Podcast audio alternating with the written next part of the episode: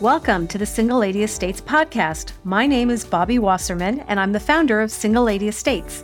Thank you for spending some of your time with us.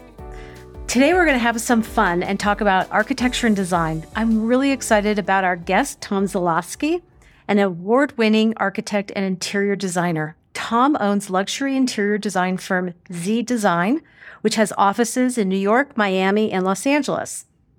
Tom comes from a family of residential builders and spent his early life building and remodeling homes with his family. He has worked nationwide in both the residential and commercial spaces. For the past six years, Z Design, Tom's company, has become the top interior design firm in New York and South Florida. Welcome, Tom. Thank you. I love your background and that your passion for design was seeded through a family business. What attracted you to building and what has driven you to have more of a national business serving very different markets? Well, I I didn't want to stay stuck into one area, and I'm a, a bit of a wanderlust at heart, anyways. So uh, I found myself traveling and settling in different sections of the country and drawn to different types of architecture and design as I would meet different people and be in different areas. It was all very intriguing and very exciting, and it just continued to grow my design palette and uh, design taste. And it was just all too good to not keep going and keep expanding my design brain. So let's talk a little bit about home design from the outside in. So, when it comes to architectural trends, what are you finding that's popular among luxury home buyers and homeowners? And first, maybe we should just define luxury for the sake of this conversation. Yeah, it's interesting because I would have to say, like post pandemic, you know, people were home for two years basically and had these very long staycations with just their family. Luxury, I would say if they families and people would have to find ways to entertain themselves at home and had to use their exterior, interior to stay happy in their residences and um, swimming pools or hot tubs or tennis courts or find ways to um, not be around people and because of the pandemic. And i think a lot of people liked it you know and invested or want to invest in their houses now and have decided to entertain themselves in their houses at home with these beautiful spas and hot tubs like i said and swimming pools and all of these great items. So Los Angeles and Miami, when you buy luxury property, there is actual property associated out, you know, for the pools and the tennis courts in New York, maybe not so much. If you have a penthouse in Manhattan, for that luxury space outside, what are people that are in these luxury high rises doing?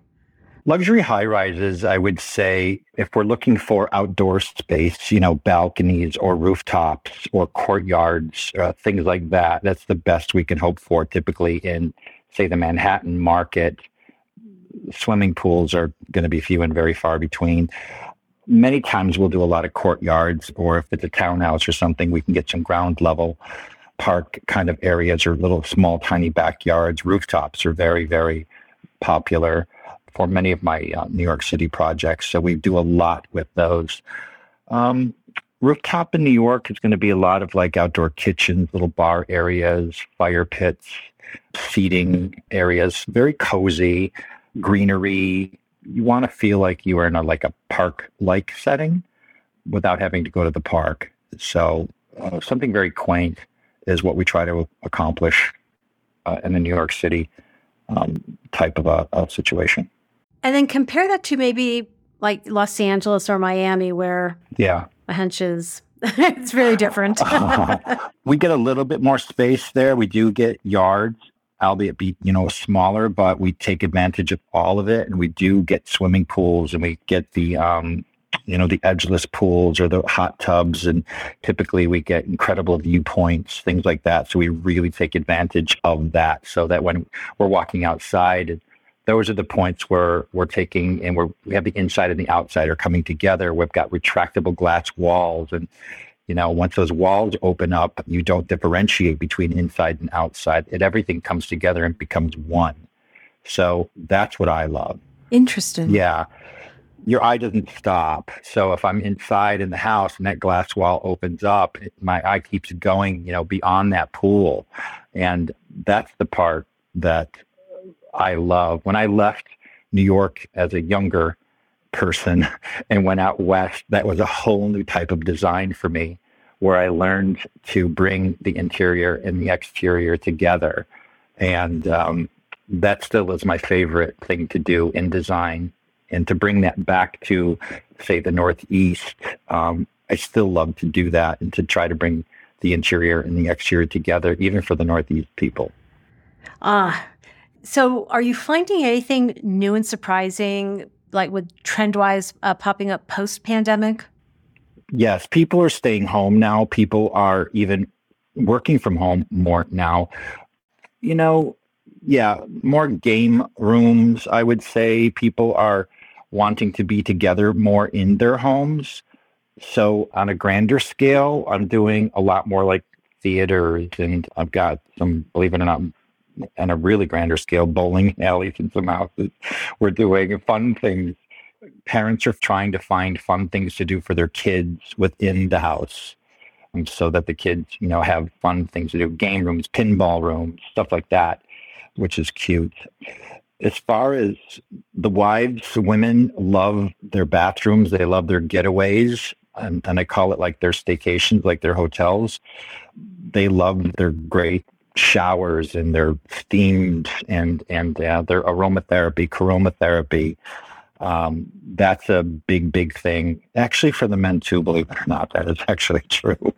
Oh, yeah. The men and the women, husbands and wives, love the power shower. I call it. Um, yeah. After a long day, the grand shower is really a big thing for a lot of couples. Oh, interesting. So, architecturally, can you talk about luxury features that are actually inexpensive to add? You know, there are things like lighting. Lighting is the number one thing in a house that really sets the mood for people. So, that's the number one thing I think people should really focus on when they're doing a renovation or a new build is lighting. Super important. You know, put everything on a dimmer. It really creates the mood as you're entertaining, as you're in the house alone. Surround sound, music. You get up on your Sunday morning and you make your coffee and as you walk from room to room and you put on your favorite, you know, music. And there's just something really incredible about being able to hear your favorite music playing as you walk around your house. I love creating a mood in your home where you're just so comfortable and happy to be there that you just don't want to leave. Yeah, especially now. I think that it's really important that people understand the critical role that an architect plays in the world of design. Can you talk about that? Your architect should handhold you right through your entire process. The number one thing people think of when they think of architect or design is they think of the pretty stuff, but it's really not that. The very first thing that you really need to think about is function. How does my house work? If your house doesn't work for you, if your house doesn't function, it doesn't really matter how pretty it is. You've already failed. So I like to sit down with everybody individually and I ask a million questions. How do you live in your house? How do you work in your kitchen? How do you use your space? So that's a big interview process for me. And so we sit down and we create floor plan and we walk through everything and create the floor plan of the space up front. And then I walk them through it. We sometimes will create video walkthroughs of the house. So I can literally show them on a video their space completely finished before we touch a thing. So they can look at it and go like, that's it the house is done. Or we go like, you know what, we screwed up here, or we want to change this or that, and then we go back and we tweak it. So, kitchen design, bathroom design, hugely important. Husbands, wives, do you work together in your kitchen? How many people are in your kitchen? Are you a cook? Um, are you a chef? Are you a baker? All super important. It all comes down to equipment. What type of equipment do you want in your kitchen? Bathrooms, water pressure, believe it or not, have a half inch pipe to a three quarter inch water feed to your plumbing fixtures is going to be very important in terms of water pressure. If you get a, a little trickle of water or you get a nice firm um, water pressure out of that shower head, you're going to really appreciate that. A lot of tricks and a lot of things that you want to be handheld through the process of renovation or building your home. And I think you touched on something that's really important. Those pipes, if you're going to repipe your bathroom and the issue is water pressure, those pipes have to be chosen at the beginning. So some people will wait for an interior designer or not use an architect, but those are the professionals that will tell you up front, you have to buy this type of pipe. Correct. so you can get the faucet you want. exactly. So I think that's really important for people to understand there's a reason why you need a designer and an architect up front, not just a contractor. You want to have that person who is your advocate, a construction manager or a project manager or your designer uh, architect if they offer that service. You want to make sure that you're staying on your budget and you want to have that person who is looking out for you because you know a general contractor you know a lot of times will come in and the change order is their best friend because that's where they're going to make their money. So you want to make sure that that doesn't happen. And you also want to make sure that you have that person who really is your advocate for your design to make sure that your design takes place because many times a general contractor will come in and they're going to take the shortcuts to make the process easier for them. And that's not what's always best for you. So to have somebody in there who knows what construction is or what can or can't be done and can look at the GC and say, no, that can be done and this is how you do it, then you want that person advocating for you because you want to make sure that your your design is honored. Yeah, that is a really, really important point. I've already seen articles on the 2023 trends. Yeah. Can you talk about interior design trends that you're seeing and what's on the way for 2023? well, um, I'm not a trendy, trendy guy because design and renovation is so expensive that I tend to be more uh, long term in terms of what you're doing, more classic, I would say. But yes, they say that Gothic is back, Goth design more uh, darker, believe it or not, and which probably next year they're going to go to light and you're going to have to rip it all out again. Um, pastels are the big thing this year. Um, bold printed papers, wallpapers are the big 2023 trends coming up. They're saying like circular sofas. So I'm seeing that those are the big trends they're saying of things that people are wanting to use this year. But I like classic. I'm more of a classic guy. So in 15 or 20 years, when people walk in and look at your space, I want them to look at it and say, wow, you know, did you just do this? I want to make sure that it look new and relevant and current always. I love that. You know, with the different markets that you're in, and when you talk about trends with uh, New York, LA, Miami, they're all such distinct markets. They are. Can you talk about the similarities and the differences of those markets? The New York City market, you're going to get a lot of more older buildings. So you're going to deal with a lot of more, you know, historical features of moldings and taller ceilings, lots of crown moldings and casings and things like that, which is beautiful and fun. I tend to go with more transitional there with people, a lot of Hamptons kinds of a feel. People love that vibe, which I love that too.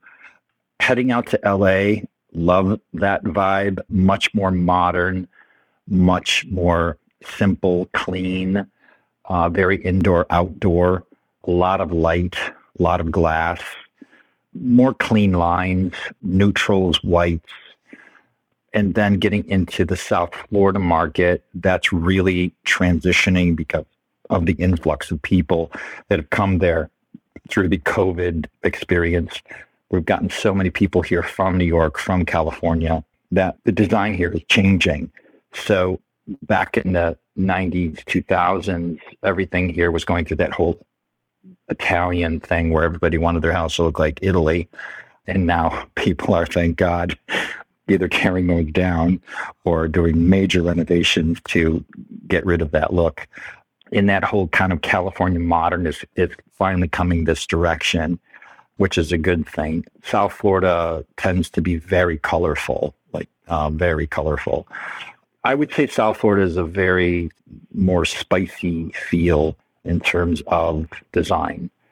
Bolder colors for sure, much more so than the California feel, uh, but still going more towards that modern vibe. Let me stop you for a second because, you know, there's such a heavy um, Spanish influence in California. That you don't realize until you leave California. Yes. And Miami has the Latin, South American. Between those two similar cultures, but they're very different. Mm-hmm. Can you explain like the differences in a Spanish style on the West Coast versus more of a Latin style in Miami? I find the Spanish style in California tends to go a lot with the more wood floors, the beams, the stucco, uh, more toward the whites and woods, which is a great combo.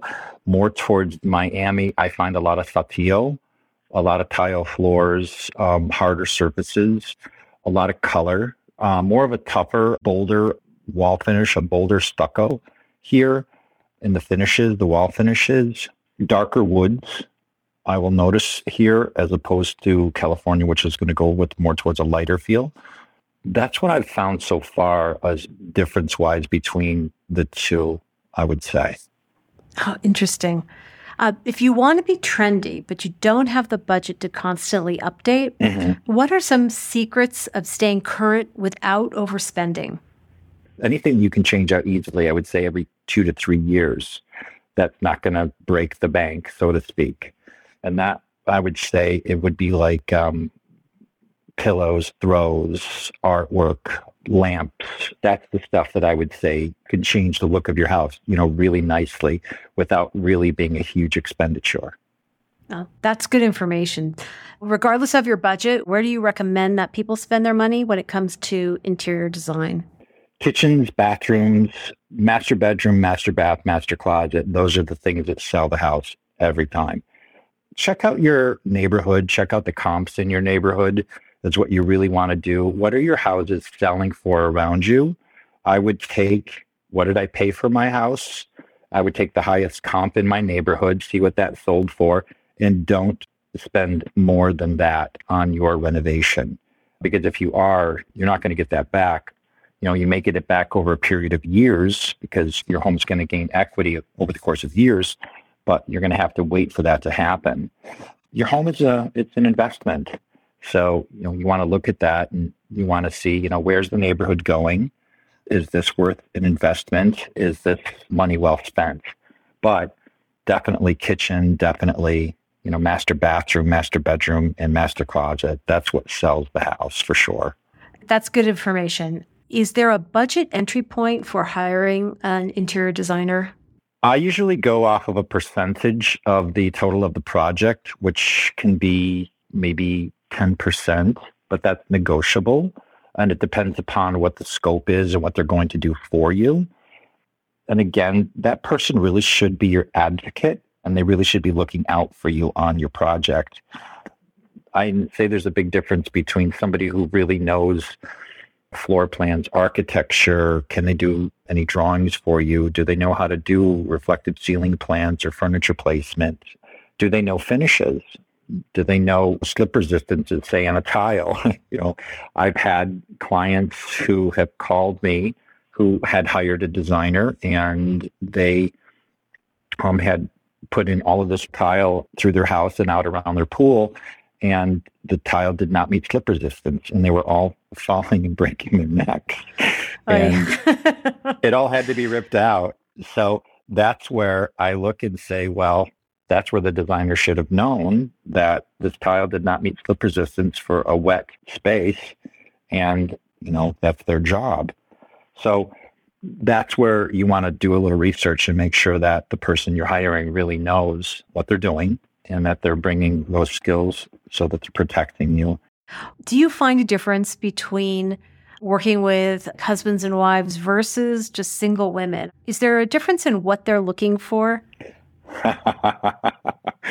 yeah, it's two very different experiences. I love working with single women. They're great uh, husbands and wives, usually the husbands don't like to get involved at first and they let the wives do it. But then once the process starts, the husbands love to get involved. And then usually the husband and the wife want something totally different from each other. So I get to play therapist, which is always fun too. I love doing it. It's a good time.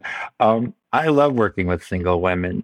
They typically really know what they want. If they don't, I try to say to them, you know, paint me a picture, you know, what's your dream? You know, what do you see? And then I always say, you know, send me some pictures. What appeals to you?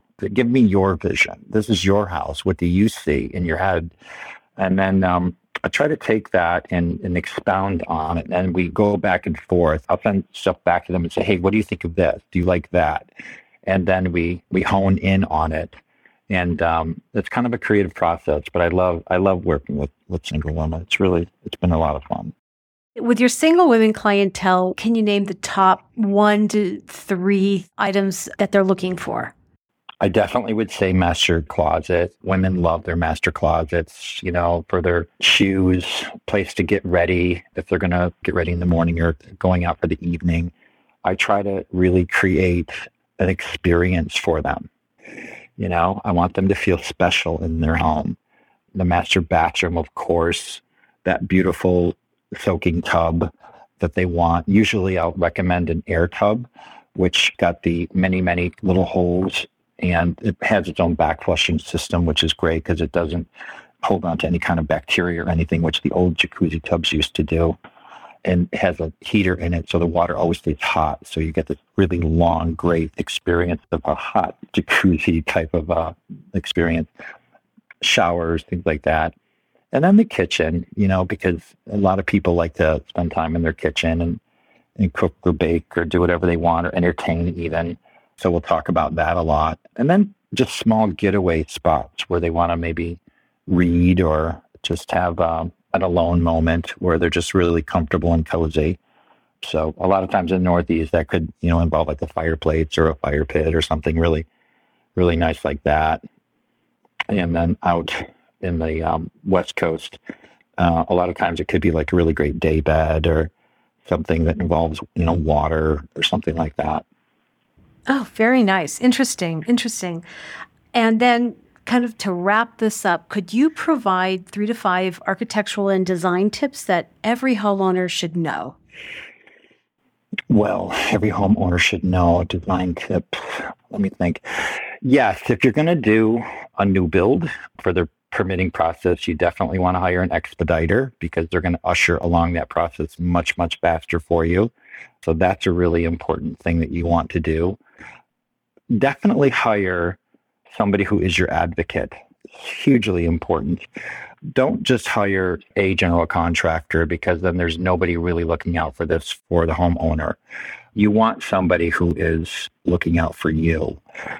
I would definitely get multiple bids always. Check those bids. Surfaces.